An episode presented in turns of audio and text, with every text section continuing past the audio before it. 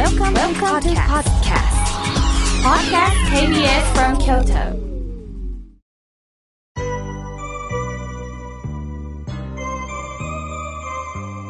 さあ、ここからはたくさんのメッセージをいただきましたので、順に紹介させていただきます。未亡人さん、ありがとうございます。妙慶さん、スタッフの皆さん、井村屋さん、本日は本当にありがとうございました。アイスの詰め合わせセットがたくさん届きました。実は今日は、夫の月命日なんです。もうご縁としか言いようがありません。悲しみでいっぱいだった心が優しくほっこりしました。熱く御礼申し上げます。硬くなっていた心が甘くとろけました。こんな気持ちしばらくです。前を向いて少しでも歩き始めましょうと皆さんに言ってくれたような気がいたします。どうして生きていったらいいのか、悲しみでどうしようもない時に、妙慶さんのこの番組にメールをさせていただき、どう歩いていったらいいのか教えていただきました。その上のプレゼントです。感謝の言葉しかございません。井村屋さんにも感謝申し上げます。妙慶さん、これからも生きる力を与えてください。よろしくお願いいたします。未亡人さん、辛い辛い中、その中でもこうしてラジオと出会おう。何か自分が前を向いて歩くきっかけをいただこうということで、未亡人さんが心を開いて、そしてわざわざこうしてメールでプレゼントが届いたよとお知らせをいただきました。私も今目の前でね、スタッフもありがとう、嬉しいですとね、笑顔です。これからもね、未亡人さん、番組支えてください。ありがとうございました。さあ、続いての方です。アスカ村の菊子さん、ファックスをいただきました。妙慶さん、心が笑顔になるラジオ、おはようございます。本当にもう毎朝が楽しみなんです。寝るのがもったいないぐらい早くに起きております。そしてノートを開いて農業のことを振り返り書き続いているんですね。こまごまとしたことが出てくるのにもうびっくりです。書く、また描く。これは味があっていいことなんですね。文字に起こすと、へえ、こんなことまでしたいのか、と気づいていきます。夫にも〇〇、娘にも〇〇、自分にも〇〇とどんどんどんどん広がっていきます。農業イコールしんどいというのではなくって、農業イコールピクニックという感じです。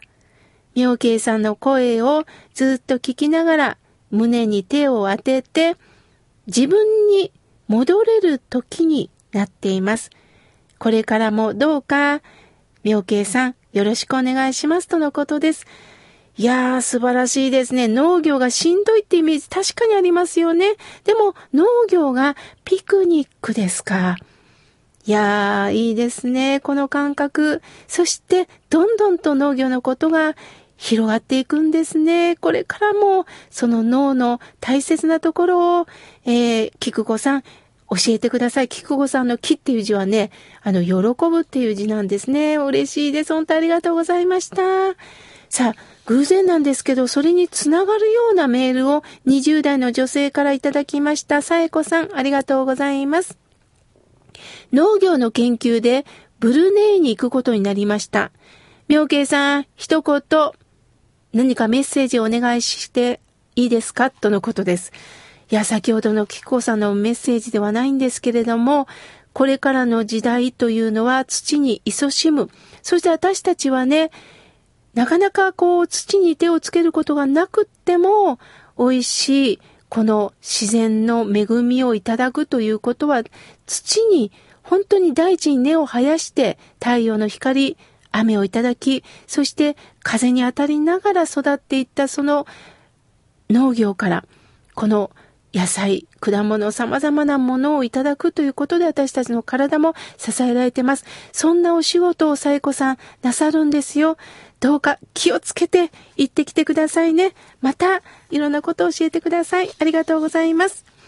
さあ、続いての方です。広島の恋さん、ありがとうございます。妙慶さん、まだまだ暑いですね。お体は大丈夫ですか？ラジオで妙慶さんの誕生日が10月24日と聞きました。実は、息子の誕生日も10月24日なんです。縁を感じます。実は、息子は精神的に今すごく追い込まれてるんです。それを今、妙慶さんが出された新刊本、明日元気になーれを買ってやりました。早く息子に笑顔が戻ることを祈っています。いつもほっこりする法話をありがとうございますとのことです。そうですか、広島の恋さん、息子さんに一緒だねって伝えてください。きっとね、ほんと精神的に追い込まれるぐらいに傷ついた。また、きっと優しい方なんですよね。その中で私も生きていけるよということをどうかお母さんからもね、伝えていただきたいと思います。ありがとうございます。さあ、続いての方です。ちかこさん、ありがとうございます。妙慶さん、いつも法話をありがとうございます。以前は笑いで免疫力を上げる。本当そうですよね。心がけたいです。とのことです。本当ですよね。もう考えただけでも悲しくなる。イライラすることもあるんですが、それを笑いに変えていくということは、心を柔軟にするということにもつながります。さあ、続いての方です。福岡より、カズさん、ありがとうございます。私は北九州でね、ラジオを聞けないので、ラジコで聞いております。いつか、サイレンチの法話会に行って、えー、住職さんのコーヒーもいただきたいです。井村さんのプレゼントが当選したのを報告しますとのことです。そうですか。プレゼント当選したんですね。ありがとうございます。わざわざご連絡をいただきました。どうでしたか？アイスキャンディー。